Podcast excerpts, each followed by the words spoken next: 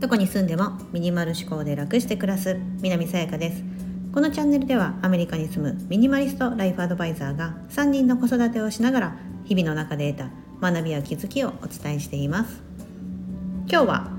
うまくいっている人の考え方というテーマでお伝えしたいと思います。はい。本からの引用となります。そのままです。今のこのタイトルになっているのが。著者はジェリー・ミンチルトンさんという方でしてもともとはあのいろいろな経営経営者としてビジネスに携わっている中で人が自尊心を高め自らの価値を確信することが人生における成功や幸福に直結するということに気づいてご自身がすごくそういった自尊心ということの研究とかを行ってさまざ、まな著書を、まあ、執筆されたりしている方なんですよね。まあ、それの翻訳版って形で結構古い本であるんですがあのベストセラーになっています。そしてありがたいことにあのこれ、えーと、Kindle Unlimited だったりとかあと Audible ですね、えーと、どちらでも無料で読める本なんです。でどちらかというとあのこれはアンリミテッド Kindle で目で見る方がおすすめかもしれないです。あのこの本一貫して何を言ってるかというともう自尊心なんですよ。自分のことを認めなさい。自分を愛しなさいみたいな、うん、そうじゃないとあの何も周りにあの与えることができないよとかっていうようなまあその自分が人生をうまくいかせたい成功したいって思ってるんだったらなおさらまず目を向けるところは自分だよってことで100通りの方法が書かれてるんですね。なんですけどもう一貫して言ってることはもう自尊心です。例えば自分を大切にしなさい。毎日30分自分のために時間を使いなさい。だったりとか、うん、あと自分を受け入れなさいとか。他人に期待してはいけません。みたいなことがもうずっともう多分100項目ほぼほぼそれ書かれてて Audible で私初め聞いてたんですけどそうするとですね内容がなんとなく似たり寄ったりな感じに感じてしまってなんかねあまり頭に入ってこなかったというかその多分細かいニュアンスが違うんですよ。うん、違うんですけどあのこれだったら目で見てなんか手帳とかに貼っておきたいなっていう感じです。うん、その書いてあること100のことをバーッとあの手帳とかで一覧で見えるようにしてた方がまたはこういつでもパッと目で見れる方がいいのかなと思いました。うんそうこれはねあのアンリミテッド Kindle アンリミテッドでぜひねあの見ていただければと思いますしそのリンク貼っておきますのでよかったらそちらでいただければと思うんですが、まあ、その中からあの、まあ、100あるとやっぱりいろんなね、まあ、ニュアンスは違えど、まあ、一貫して言ってること筋が通ってるのは自尊心でして、うん、でその中で私の方から、まあ、3つ皆さんにですねあのこれはいいんじゃないかなこういう言葉がいいんじゃないかなというのをちょっとお届けしたいなと思います。まず1つ目が無理をして人から好かれようとしない、うん、ということとあとは、うん、他人をむやみに持ち上げないこれが2つ目ですね。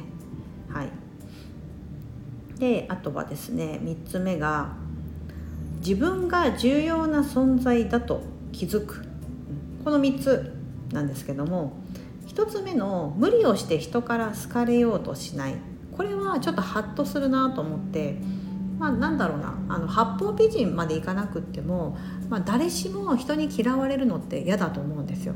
で以前配信でもお伝えしてるんですけど2対6対2の法則。というのがあって、まあ、いろんなことに当てはまるんですけど例えば100人とか10人とか、まあ、1,000人の規模でもいいんですけどそういったグループとかコミュニティがある場合にじゃあそのコミュニティにすごく積極的だったりとかする方が2割。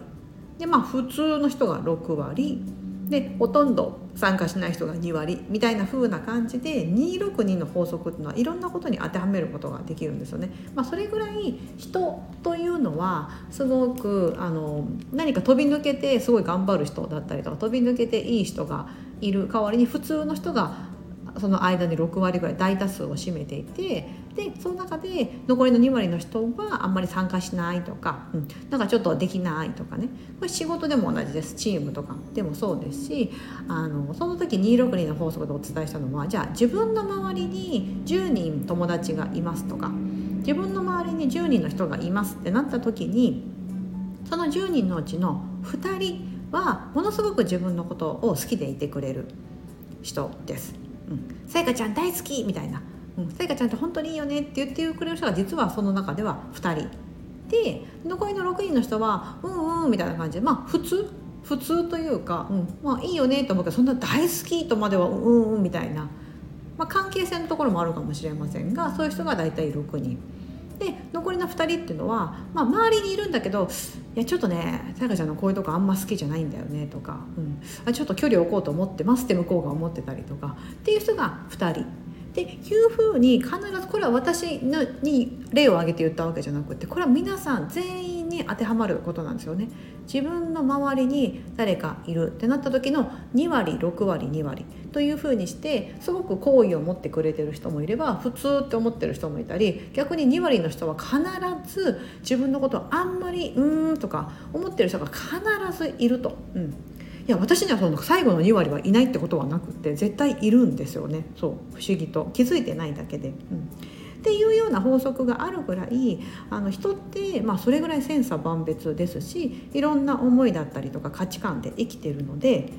無理をして人から好かれようとしたとしても、まあ、なんだろうな取り越し苦労というか、うん、頑張ってもその結局最後の2割の人ってどんなに自分から好かれようと思っても絶対好きになってくれないんですよね。うん、だからそんな風にして無理をして人から好かれようとしなくていいんだよみたいな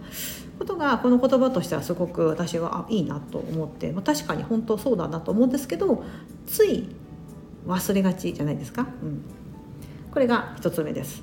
で2つ目の他人をむやみに持ち上げない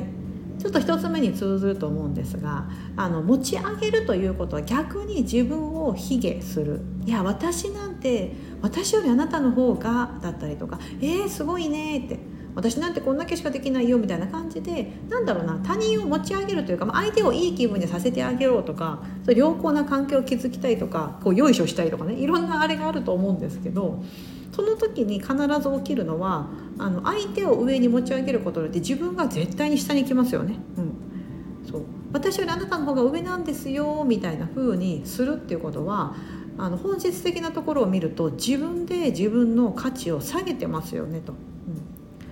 そんなことして何の意味があるの？というようなことが書かれててこれこの本ね自尊心の本なのでそうそういうふうに自分を低い位置には決して持ってきてはダメですと。うんそういうことをするとその言葉があの、まあ、言霊みたいな感じでその言葉があの自分の意識の中にやっぱ残ってしまって、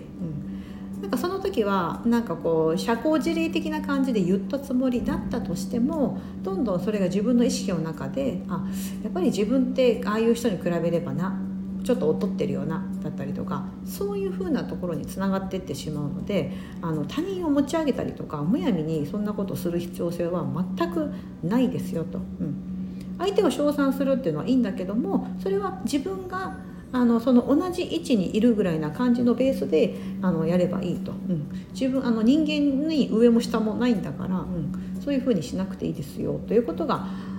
書かれててまあそうだ本当おっしゃる通りだなというふうに、うん、思ってます。で3つ目自分が重要な存在だと気づく。これはささっき言った他人をむやみに持ち上げないと同じですけどあのその自分自身が何か劣ってるとかこの世界の人間に順位があるわけではなくて、うん、あのもちろんあれはあるじゃないですか。そのお金持ってるとかあの例えば会社だったら会社のトップである社長と今日入ったばかりの新入社員だったらもちろんそこのなんだろうその経験の差とか会社のポジションにおいては差があるのかもしれないですけどもでも一個人として一人の人間としてはそういうことではないですよねと。そこに優劣の差はないですよね。ってことなので自分自身が重要な存在だということに気づいてくださいと。うん。そうすることで人生がよりうまくいきそうすることで成功っていうのはつかめるんですよと。いうようなことが、まあ、いろんなこう100通りでね書かれてありましていやなんかあの見れば見るほどあのなんだろうな一個一個の言葉はもちろん違うこと書かれてるんですがすごい本質的なところは一緒。うんその自分の心の持ち方だったりとか自分で自分を好きでいるかどうかによってその後の人生っていうのは大きく左右されてくる。いやでもこれは本当に私もあのなんだろうな自分自身の経験上とか人生においてすごい痛感しています。うん、私はすごく特にこう学生時代というか、まあ、まだ多感な時期ですよね10代とか、うん、そういう時ってものすごい自分のことがもうあれもできないこれもできないみたいな風にしてすごい自分のことが嫌嫌いだったんですよね。うん。あのなんで私こんなできないんだろうとかあやっぱりこれもできないあれもできないみたいな。もう自信が全くないですし、うん、なんか誰かにちょっと褒められたりしてもえなんかこうさっきのよいしょじゃないですけどなんかこうやって表向きでは私のこといいよって言ってくれてるけど裏で陰口たたれか叩かれてんじゃないかみたいなことは本当中学生の時めっちゃそれ思ってたんですよね。なんか誰かに褒められるのめっちゃ苦手で「えやめてやめて」みたいな。